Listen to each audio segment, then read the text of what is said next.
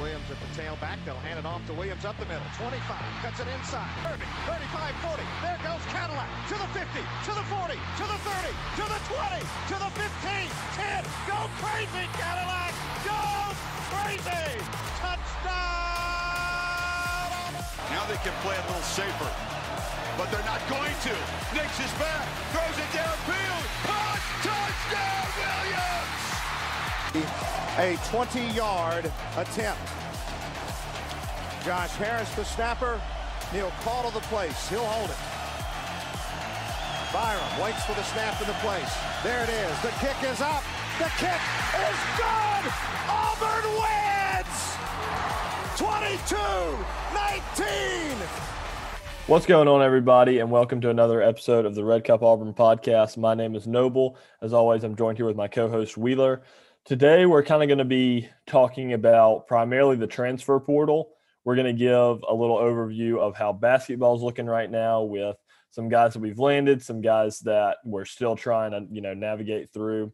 Uh, then we're going to go kind of transition to football, talk about the departures, the new additions, all that good stuff.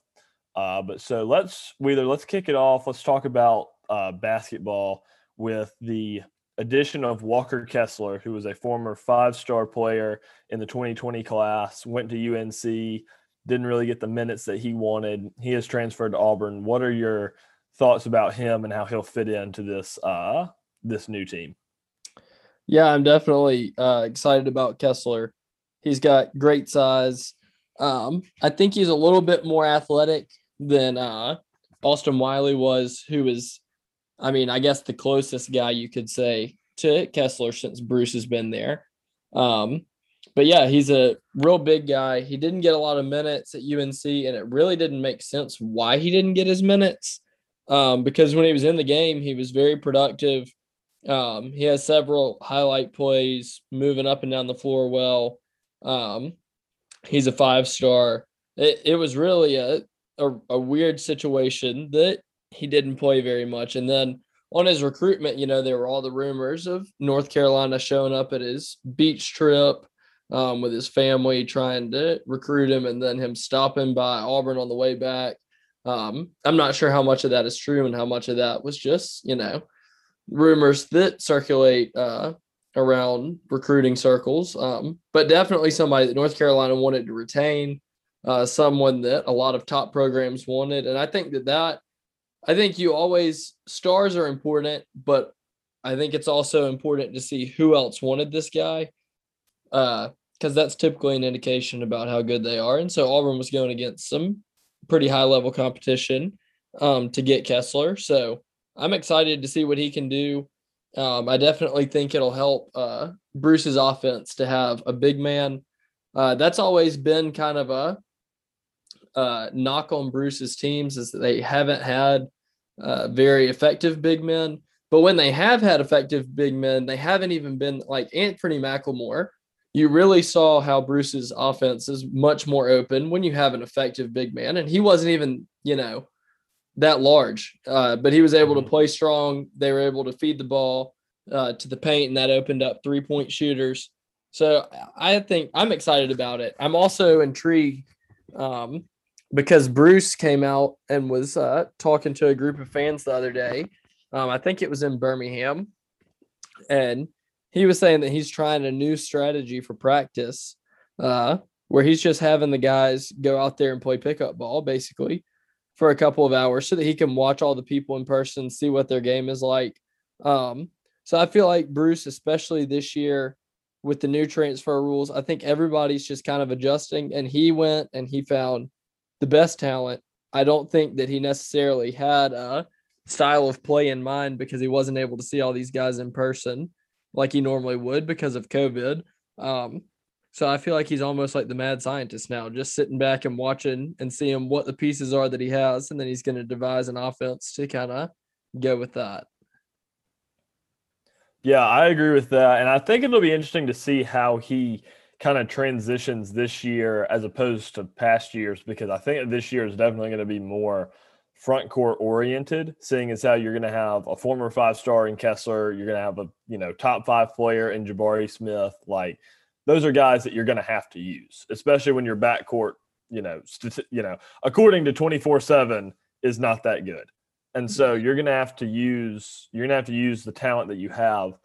But a thing that was just kind of confusing to me when I was, when, when Kessler committed, I made, uh, I made a highlight video of like all of the stuff he did at UNC and he played really well. That was the thing that confused me. When you look at the minutes that he plays, he does, he like, he always plays well, whether he gets a lot of minutes or not many.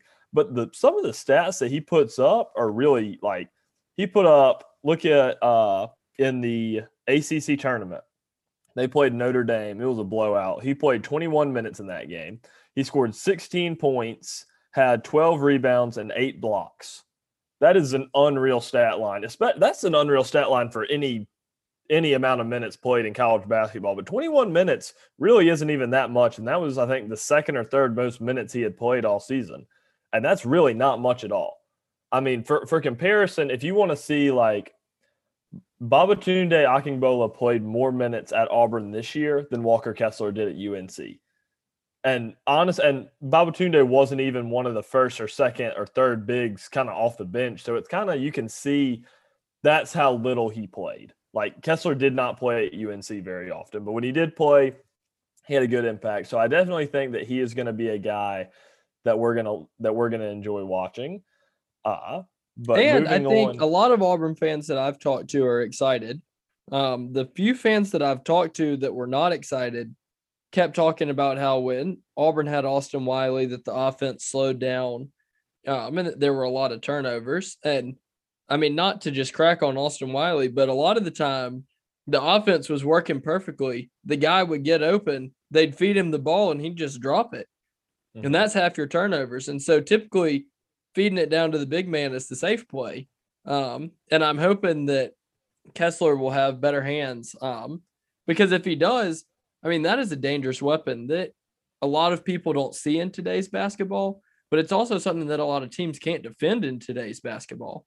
I mean, if you mm-hmm. look, even last year, Auburn was when they were playing Alabama, basically tried to go down low, and we didn't have anywhere close to a dominant big guy, you know, but we did have taller guys than they did. So all these teams are starting to run the fun and gun, and that's you know great and all. But if you run a style that nobody else runs, then they can't really, you know, they're not built to defend it. So I'm excited to see this new look offense. Well, yeah, and especially when you're playing teams in the SEC that want to shoot a bunch of threes, like you know, we mentioned Anfernee McLemore. He was a good stretch big for Auburn. He was what six nine. So I mean, that if that's your center, you got six nine going up against Walker Kessler, who's seven one. Jabari Smith, who's really 6'10, 6'11. If JT Thor comes back and he's playing the three, he's another tall guy. So it causes a lot of matchup problems when you're front court heavy, especially in a league like the SEC that wants to shoot threes and play that style of basketball. So I definitely think that Kessler will create some matchup problems and kind of create a different style of Auburn basketball than we've seen in the past. And all of that size is athletic. None mm. of the guys that you just said are going to be galoofing down the court, unable to go and defend the three. I mean, Kessler may have obviously the most difficult time getting down the court, but if you watch his highlights, it's not like he's not used to, you know, the size of his feet and that he just gets kind of stuck out on an island. Like he's an athlete. Um, mm-hmm. and obviously, I mean, Jabari is obviously an athlete. He's a top 10 yeah. player. So, yeah. Well, another thing with Kessler, this is kind of like the last thing I'll mention about him is his he has really good length for a player of his mobility. And so you look at a guy like I think it was the Notre Dame game. I think he had like two of his eight blocks were him blocking like jump shooters. It was like centers that like went to shoot a mid-range shot, he jumps out and blocks him. Like that's a really difficult thing to do because you know ever since Kevin Durant started playing, a lot of people started doing kind of a lot of taller guys started doing that because it's really difficult to block because not that many people are that tall. But Kessler is the kind of guy that you know he he has that instinct and he'll be able to block jump shots just as much as he can block people in the paint. So that's definitely something that uh, will be very helpful for the defensive end. Uh, but then the next addition that Auburn has is Desi Sills, transfer from Arkansas. Uh, he is a junior. He played a lot more last season than he did this season, which I think might be one of the main reasons why he is in the transfer or why he transferred. Uh, he averaged around 11 points on 31 minutes of game time. Uh, good three point shooter, a guy that Auburn fans really didn't like when he played against Auburn because he always played really well. But Wheeler, what were your you know first thoughts and kind of your just reaction for Desi Sills committing? Well, I was really excited to see that Desi was coming to Auburn um, for two reasons. One, at least once a year or twice a year, we wouldn't have to just get absolutely cooked by him. Uh, and secondly, I thought that he always fit into Bruce's offense more than he did into Eric Musselman's. Mm-hmm. Um, I don't know if he and Musselman had a falling out or really what the situation. I know that they had uh was it Moses Malone, the guy that they had that kind of came in and took a lot of his minutes. Moses Moody. Moody, sorry. Okay. Yeah. So Moses Moody comes in and takes all of his minutes, but it doesn't make sense. I, everything that Arkansas did this year made no sense to me. I thought that two of their better players were sitting on the bench most of the time. Who was mm-hmm. there's that other uh Notae. Yeah, JD plays for them. DJ that dude was better than like almost everybody that was in their starting lineup. Musselman's philosophy on how to play players makes absolutely zero sense to me. And I don't think I'm the only person that thinks this way. When you went and saw all of the Instagram posts and everything after Desi's transferring, all the Arkansas fans are basically like, yeah, good luck, man. Like, we don't blame you for leaving when you're getting literally your minutes cut in half and you were our best player last year. Um, so I'm excited to have him. I think that he'll definitely flow much better in Bruce's offense, um, where he can be a little more free to. I don't want to say that Bruce plays street ball, but Bruce is not going to be frustrated with taking a good three point opportunity, even if you don't make it. Whereas I feel like Musselman is more, I don't know, critical of every offensive possession that doesn't go well, where Bruce realizes that to be good on offense, you got to just let it flow a little bit. Yeah, I definitely think that that is. And when you were kind of mentioning the street ball uh, in the practices, that's kind of a thing that you you do kind of see transition into the way that Auburn plays the game. It's just kind of you saw it with Jared, you really saw it with J'Von and Samir too. You're starting to see it with Allen. It's the kind of thing where it's like, all right, it's a close game. Like I'm gonna score, you know. Like you mm-hmm. you just kind of throw out like all the basketball things. And some teams are like in that kind of moment, they're like they get really technical. They try and like make every pass that they possibly can, get a perfect shot. Whereas I think that Auburn's kind of mentality is like we're gonna give it to our best player and he's gonna score. You know, and that's why Sharife got the ball every time, you know, there was a close game situation when he was playing, and when he wasn't, it was Allen Flanigan. But that's kind of a thing where it's like my team needs a bucket. I'm going to go get it. I'm going to shoot it from where I can make it. And I think that that's something that players, especially shooters, really like about the Bruce Pearl kind of offense and how Auburn plays. And I uh, think uh, yes. fans a lot of times like to sound like they are super intelligent and say, "Oh, well, this is just street ball. This is ridiculous." But I think my the favorite commentary that I ever heard on it was during the NCAA tournament this year when Charles Barkley was talking about how so many college teams, he said, run the same five plays. He said they'll just run them from different sides of the court or they'll start it, you know, in a different place on the court. He said, but it's exactly it's exactly five plays. And he said it's because colleges don't have as much time to run through whole I mean, they're not the NBA. You know, the mm-hmm. NBA, first of all, you usually have years of these guys being inside of your program or it's their full time job. Whereas college players, I mean, you still got to work on shooting inside of practice because they've got class, they've got other stuff going on. Like you can't jam as much into a college team. And so he was saying in the NBA, a lot of teams can have a lot more plays, whereas in college it's like five plays. And he said, honestly, the best thing to do, he didn't say don't have plays, and Bruce clearly has plays and he has inbounds and all this stuff. But having the freedom of movement is something that he said he's seeing in a lot more teams that used to get knocked, but now it's kind of like, well, this is the way that the game is being played.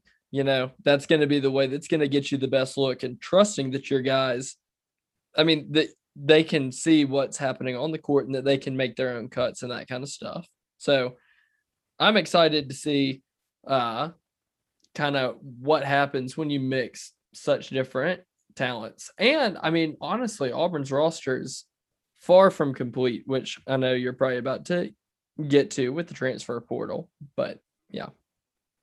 Yeah. Uh, and just to kind of go into that, you know, you're looking this week, you know, we thought it was going to be today. Looks like it's going to be on Wednesday. You've got KD Johnson, who is a transfer from Georgia. He will announce where he's going. And this has been a super, super quiet kind of thing. He entered the transfer portal like six days ago, was going to announce today, going to announce Wednesday. Auburn was a guy, you know, they they offered him, they wanted him, but you know, he ended up going to Georgia and he's one of the pretty much the entire roster that's leaving right now. But he was on the SEC all freshman team, averaged pretty much 14 points on 39% from three in 16 games. So, I mean, he's definitely a guy that you would want to have uh, and a guy that would definitely fit into Auburn's system uh, really well. So, either what are you kind of thinking about KD Johnson? Yeah, I think that he's definitely um, a talented guy. Um, I always like when transfer portal guys are guys that we recruited out of high school. Um, that way you have a pretty good idea of the guy you're getting. You have a good relationship. Um, I think that that's going to be uh, definitely a more common thing.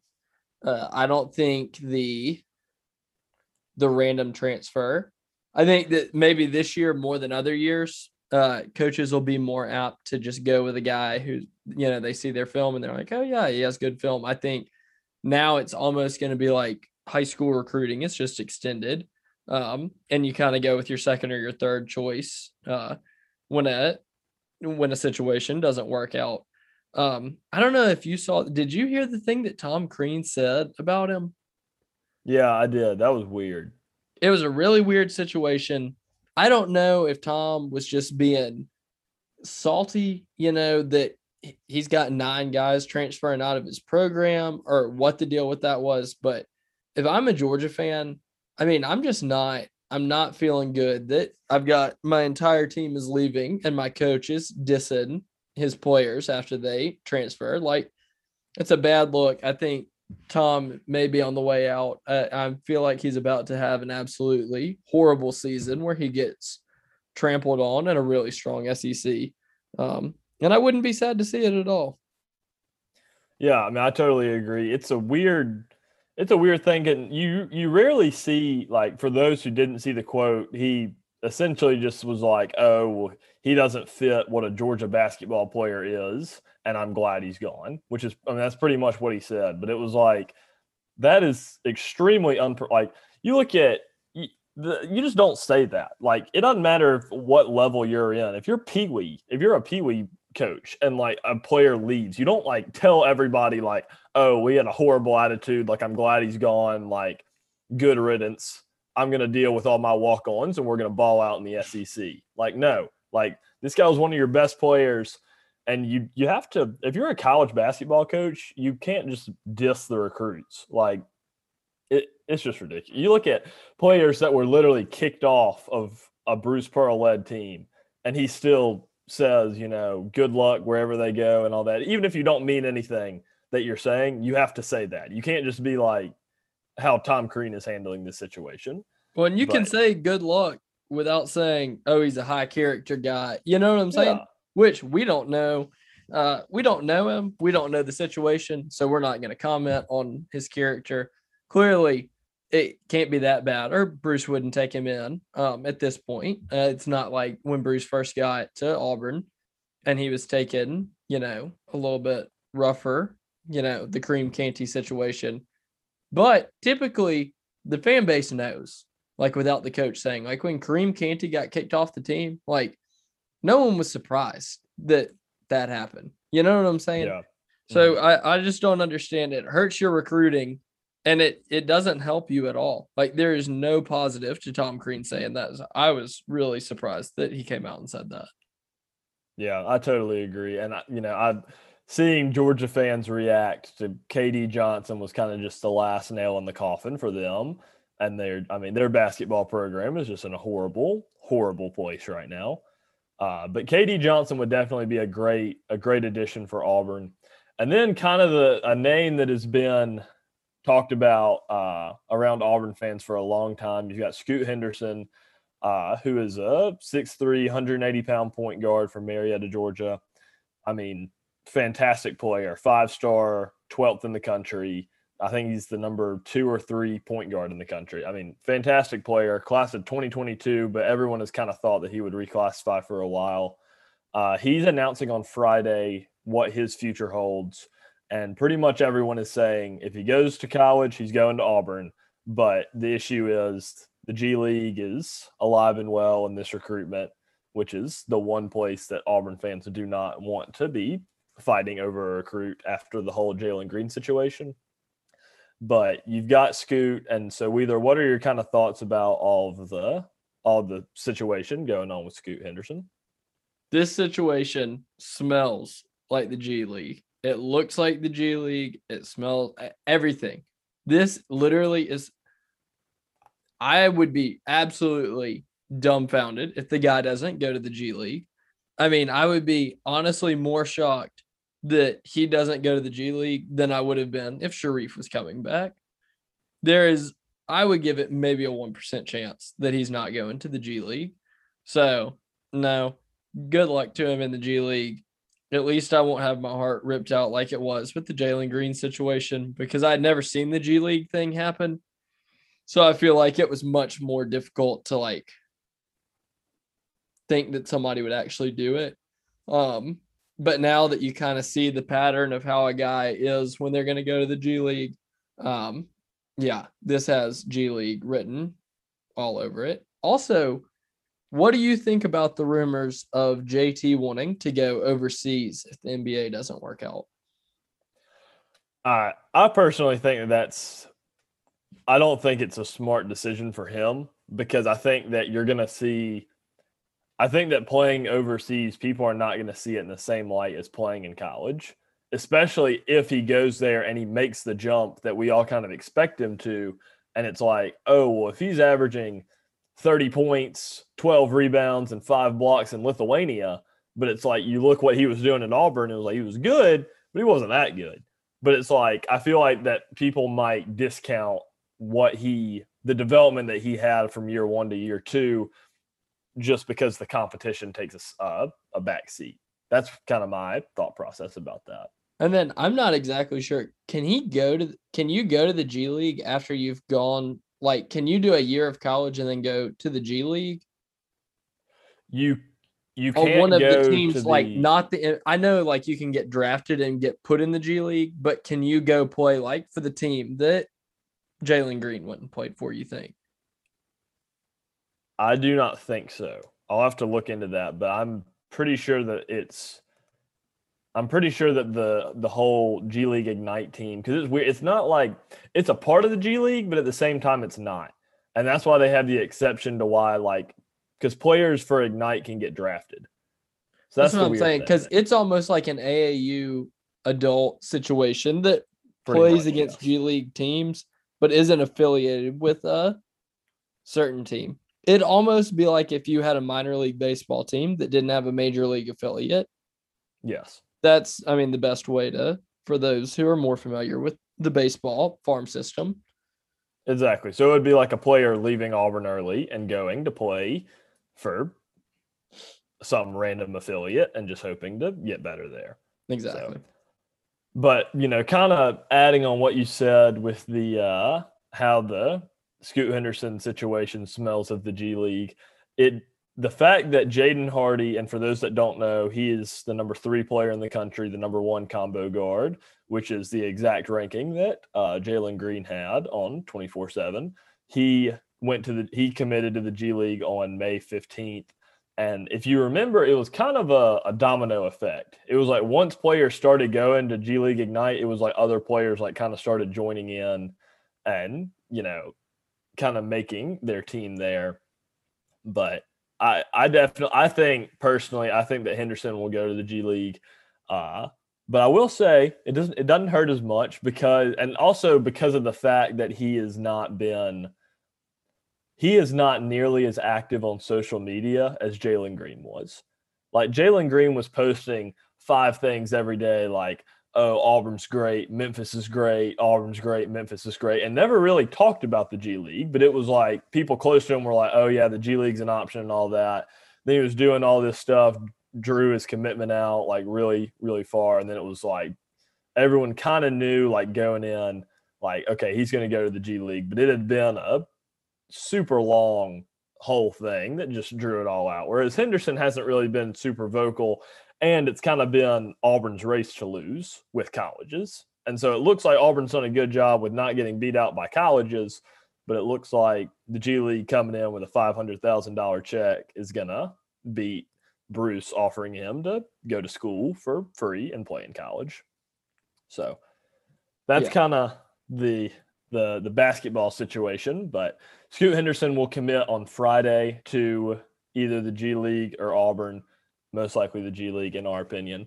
Uh, and then again, KD Johnson will be committing on Wednesday, and we're hopeful for him. We're going to be watching that one pretty close. So let's kind of move to the football arena. And you you've got you have a decent amount of people were kind of transferring out, which is fairly common. I mean, after you know after a spring, you know, usually players know where they sit on the roster, and then some players are going to get out, some players want to stay, all that. But so I believe, and I'm gonna try and to spitball this. You've got Khalil Garnett, Jaren Handy, uh, Jay Hardy, uh, and Chris Thompson were the four the four ones that I can think of that left. Is there anyone I'm? Oh, and uh, Kamal uh, Kamal Hayden. So that was five. Am I missing out on anyone? Not that I can remember. All right, so let's let's just talk about uh, those guys real quick. Either what were your kind of thoughts about those guys? You know, you've got the two two defensive linemen, Jay Hardy and Jaren Handy, were both you know they were both kind of highly rated out of high school, both four stars. Uh, Khalil Garnett was a, I mean, he was the four string quarterback, so that one doesn't really sting that much. Chris Thompson was projected to be the starting safety. That one kind of hurt, and then uh, Kamal Hayden was a JUCO transfer that had never actually played a game at Auburn. So, either what were your kind of thoughts about those five guys? Uh, yeah, I think so. At first, that obviously uh, losing one of your potential starters at safety um, seems like kind of a big loss. Um, I'm really high though on the uh, what's his uh Kaufman. Is it Donovan Kaufman? Donovan, Donovan Kaufman, yeah. Yep. So Cool. just kind of skipping ahead a little bit. Um, but he played at Vanderbilt. Um, super solid safety, probably the best player on Vanderbilt's football team last year. Um, he was a freshman. He'd have four years left of eligibility. Um, apparently here he and Derek Mason have a really good relationship. Um, I think he's announced. Is he announcing this week? Isn't he announcing like He's announcing soon. Yeah. Maybe me he's look at that. announcing like Wednesday. I think he is. So Wednesday could potentially be a pretty big day for Auburn athletics um in the transfer portal. Um so uh, I mean having him I don't want to say that he's a done deal. Um but I feel pretty confident about the fact that he's going to come uh also the secondary was already pretty deep. Um so not a huge loss there. Defensive line uh, losing them, it's never good to lose two guys on your defensive line, um, especially as thin as the defensive line at Auburn is this year. Um, but I did not expect either one of them to be game changing contributors this season. Um, it sounded to me like there might have been some kind of discipline issue um, because there was a lot of tweeting on social media before the before they missed the A Day game, um, talking about how much they loved Auburn, how much they loved the coaching staff. All of a sudden, they aren't at A Day. Things go silent on social media. They say they're transferring. People say sounds like a discipline issue. They get really defensive. It just kind of smells to me like I don't know what happened. Um, I don't know if it was attitudes. I don't know if it was actions. It, heck, it, it might not be any of those things, but just looking at it from the outside, it definitely looks like they did something basically. And who knows if in another year, um, Harsin would let it slide, um, or if he's just trying to be like super hard nosed by the book. Um, he seems to be that way anyway. Um, probably didn't give a lot of slack, especially this year. Um, so I, f- I kind of feel bad for them because they definitely both seem like they enjoyed Auburn. Um, but yeah, best of luck to them. I, I don't think it's gonna make or break Auburn season whether or not they're there. I think that Auburn can get some defensive linemen out of the portal that are just as good. Yeah, and that that'll we can kind of transition into that. We landed uh, Tony Fair from UAB, defensive tackle, massive, massive player, 6'3", 345. Uh, so that was kind of one of the first pickups, and then right, pretty much right after, you got by Darius Knighton from Southeast Missouri State, who was a, just an absolute tackle machine over there uh, at SEMO. So, Wheeler, what were your kind of what were your initial thoughts about the commitment of those two guys? Yeah, I mean, Tony Fair definitely has uh, the size to play in the SEC. Um, just you know, talking to people that watch a lot of UAB football um, up here in Birmingham, say that he's almost he's really really good when he wants to be, but he takes a lot of I wouldn't say a lot of play. He takes plays off. Mm-hmm. Um, they said that it's kind of like you know those guys who are on Last Chance U, who like they have all of the talent in the world, but then like they just decide on a play like, oh, this play doesn't matter. I'm just gonna, you know, not go as hard. And I mean, you can't do that in football. If you ever mm-hmm. take a playoff, I mean, you're gonna get blown up and it's gonna show that you took a playoff. Um, so maybe, you know, a change of scenery, um, another year of maturity, uh, he'll grow up a little bit. Maybe they'll be able to get through his head. The NFL scouts, I mean, that's going to be one of your biggest turnoffs if you're an NFL scout. Is uh if guys are taking plays off, I mean, you can't trust them. You don't know, especially in the NFL, if you're trying to make a roster, you can't be taking plays off because you're probably not going to get very many plays. Um, so excited for him. Uh, I think, especially if he's able to get uh, that motor up and he's able to really make his game a little more consistent, then he could be a really good pickup. Um, and then the guy from Southeast Missouri State, um, I mean, he made a lot of tackles. And at first, you know, you see Southeast Missouri State and you're like, seriously, we're picking up guys from Southeast Missouri State. But then you go and you watch the NFL draft and you see who the NFL picks up as free agents. And it's like, look, this is basically free agency in the I mean, it's mm-hmm. just like free agency in the NFL. And if the NFL's picking dudes up from these schools that were really good, then why colleges don't need to just overlook the fact that hey, they didn't get any offers. It's almost, I think, going to be a way. I think it's going to be tougher for guys to come out of these schools now with this one-time transfer rule to come out of these schools and go to the NFL because they're going to get bigger while they're at this school. They'll be the NFL size and then they'll transfer to a school their junior or senior year. Um, and I, I, think that could be the situation that's kind of happening here. Um, so I think another diamond in the rough. I know people are getting tired of the diamond in the rough talking. So, you know, if you get everybody out of the rough, yeah, I hope you eventually hit a diamond. But I thought there was a really interesting article um, that Josh Vitale wrote talking about uh, how Auburn had gotten, you know, all these four and five star players throughout the years um, under Gus and Gene, and how a lot of them never even played, you know. Mm-hmm. Um, and so it's almost it it makes me think Auburn's been playing with three stars with a couple of four stars mixed in for the past five years. We just haven't even noticed, you know, because yeah, on National yeah. Signing Day the rankings look good and we're like, oh, awesome, like we're recruiting well. But when you go and you retrospectively look back and see who was actually on the football field for Auburn, it typically wasn't the guys that were the headliners on National Signing Day. Daniel Thomas, last second guy. You know, I mean, Deshaun Davis, not exactly the highest recruited linebacker. Um, lots of guys, and I think that it's almost like Harsin is embracing the fact that he's not just going to chase stars. You know, he's looking at him, and if he looks at you and says, you know, I don't know that you're that great, and I got to compete with LSU and Alabama for you. And I, I mean, you don't even grade out that high. Why would I do that when I can go get this three star that grades out well and I'm competing against UAB, Troy, and I mean, maybe you know Mississippi State or Missouri or somebody for him. Um, so I think he's trying to pick his battles and you know try and win on some evaluations.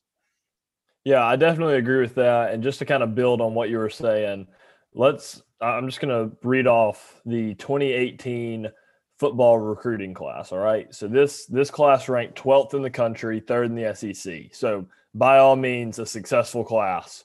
Uh, the highest rated guy, four star Joey Gatewood, transferred, never did anything for Auburn. Four star Matthew Hill, transferred, never did anything good for Auburn. Four star Coynis Miller, got kicked off or got kicked off the team, is not at Auburn anymore, did not start at Auburn at any point. Harold Joiner is most remembered for dropping a pass against Georgia, transferred. Smoke Monday, still there, starter, good guy, you know, all that. He was Anthony four Schwartz, stars. Uh, Smoke Monday was four stars, correct? Yes. Uh, Anthony Schwartz and Seth Williams, both four stars, both got drafted. Good pickups. I would uh, say that they graded out uh, so far. Smoke, yes. Anthony, and Seth all graded out about four stars. I would say. Yes, I agree. And then right after him, Zakoby McClain, four star, led the SEC in tackles last year. Good pickup. Right after him, four star, Asa Martin, transferred like four transferred like four times in one off season after he left Auburn. Uh, right after him, four star Jamien Sherwood, you know, good pickup in the NFL. Four star Christian Tutt. And then this is where it gets a little interesting. Bad You've tail got, for Christian. Really yeah. feel bad for Christian. He should have stayed. Yeah. I agree. But right after him, you got four star Michael Harris. Didn't really do anything for Auburn. Didn't he get arrested for like he did for punching a getting, cop in the face? Yes. I thought so. That was yeah. Right after him, another four star, Richard Jibunor. He played linebacker, didn't really do anything for Auburn, transferred. Four star, this was a Juco guy, Daquan Newkirk. Didn't really do a whole lot for Auburn, transferred. Four star, Shaun Shivers, you know, good, you know, played for Auburn. Has graded out a little bit lower than a four star since he's been here, but but he to still be determined been, this season. Solid, yes, and, solid player for Auburn. Yes, and he stayed on the team. You know, yes. stayed on the team, put some highlight plays in. You know, good player. Uh, three star Shedrick Jackson hasn't done a whole lot, but he's still kind of young, can still play. You know. Then you've got three star Jaleel. Did you just say still kind of young? He's a senior. He re- well he redshirted though. He's okay. still got years of eligibility. Okay, that that is that is my my emphasis on still kind of young. Still has a couple years of eligibility under his belt. okay. Three star Jaleel Irvin. I mean, now this is at the point when you're getting to the three stars. It's like, well, not that many of these guys. Uh, looking looking down, uh, you've got Colby. Yes, he played. I believe he started in place of. Uh, Brandon Council in the first game that Council missed this past season. Okay. Uh, then you've got Caleb Johnson. He ended up transferring. You've got Kameron Stutts. He's still there. Colby Fuka. He transferred. Roger McCreary. Great pick. I mean, th- th- this is a guy that was a guy that everyone like ranked 989th in the country, three star from Mobile, Alabama, and is going to be an NFL player. He's going to get drafted next year. This is but what Jeremy uh, Carson's bringing in. Yes, exactly. And so you you you look at a guy like that, and he's like he's going to jump at the Auburn offer. But if Auburn had not offered, he would have gone to he would have gone to South Alabama or Troy. You know, he would have gone somewhere like that. So that's the kind of guy that is a proof of a diamond in the rough. You know, kind of making an immediate impact in a class that was, you know, if you're looking at this class you're not seeing Roger McCreary and being like, okay, he's going to be one of the best players from this class.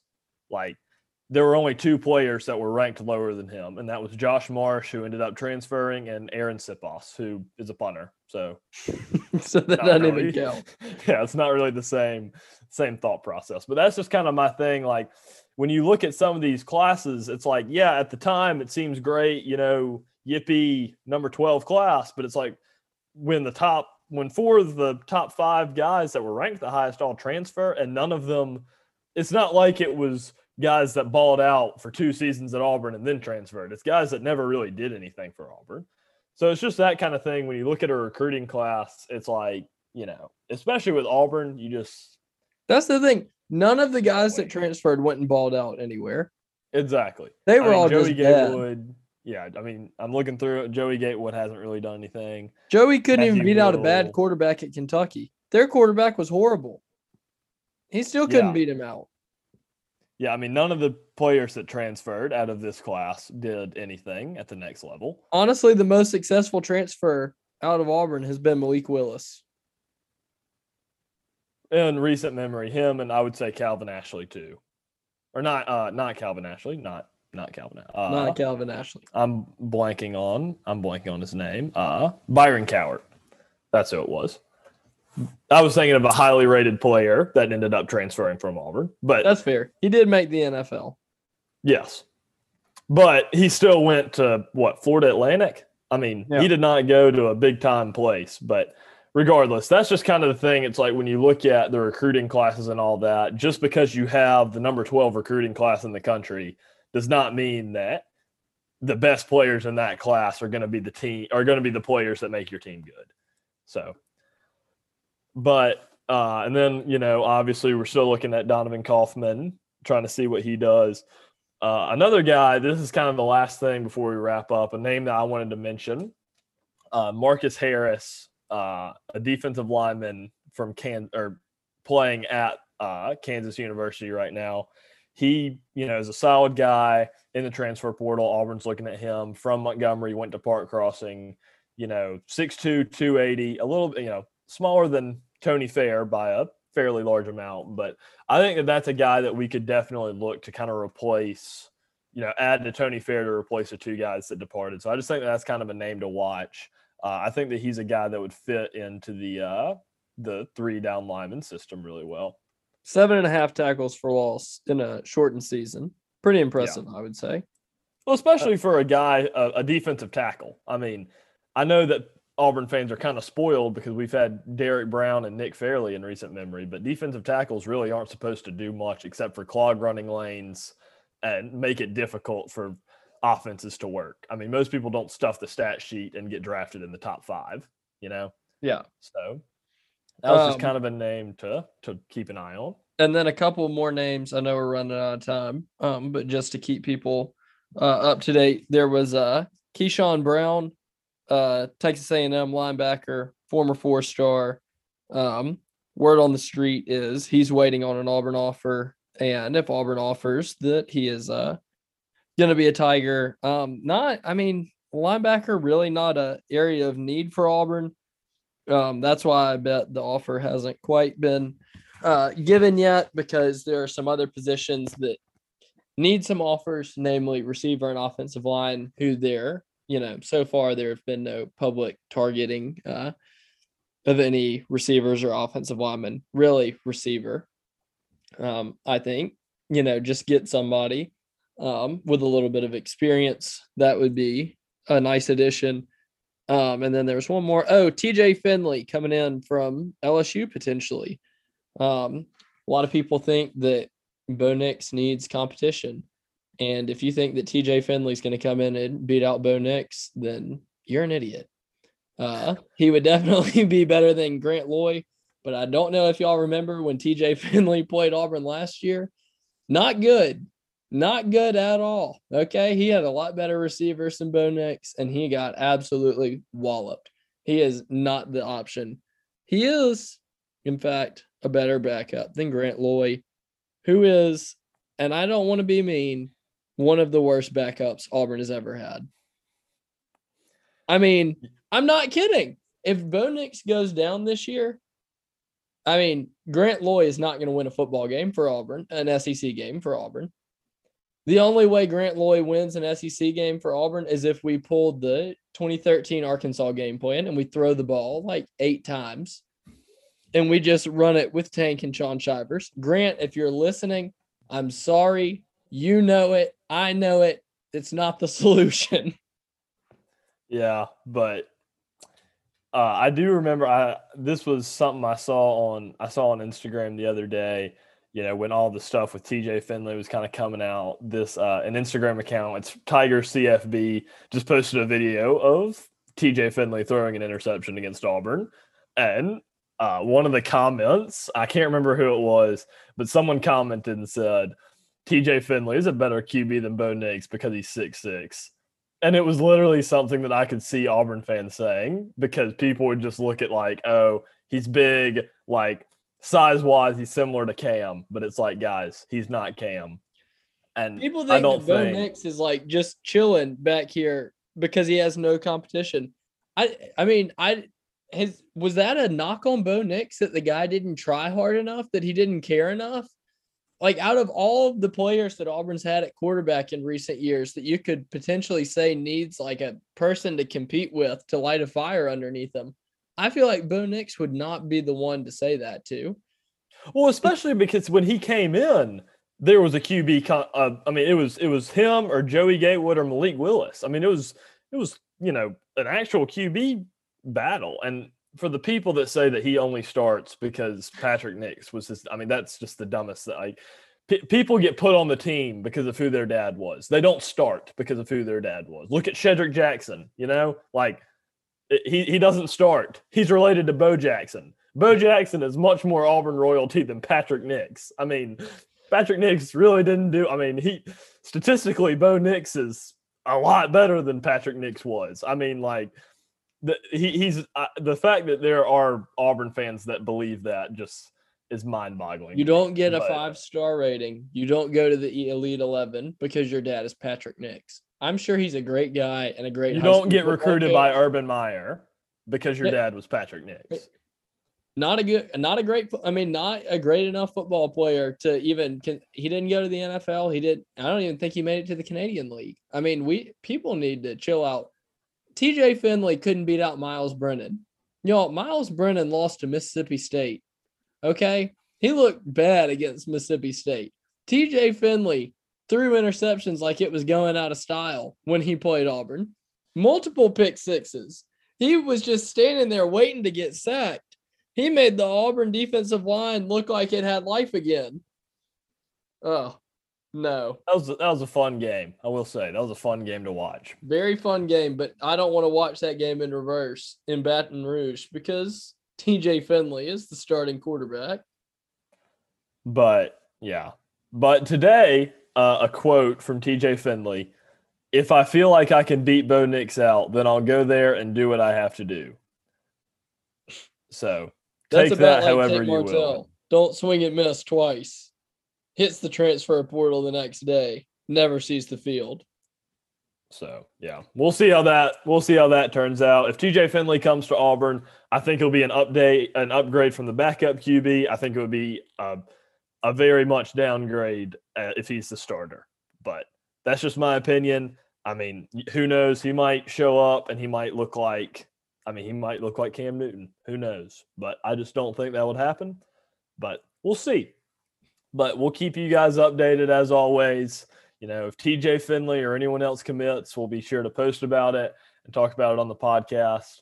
Um, but yeah, so next Monday we'll have another episode out, talk about all that happens. Hopefully, we'll be able to talk about, uh, you know, hopefully we can have you know Katie Johnson uh, in an Auburn uniform. Hopefully, we'll have some other football guys, and uh, hopefully the the pain of Scoot Henderson going to the G League will not be too bad by next Monday.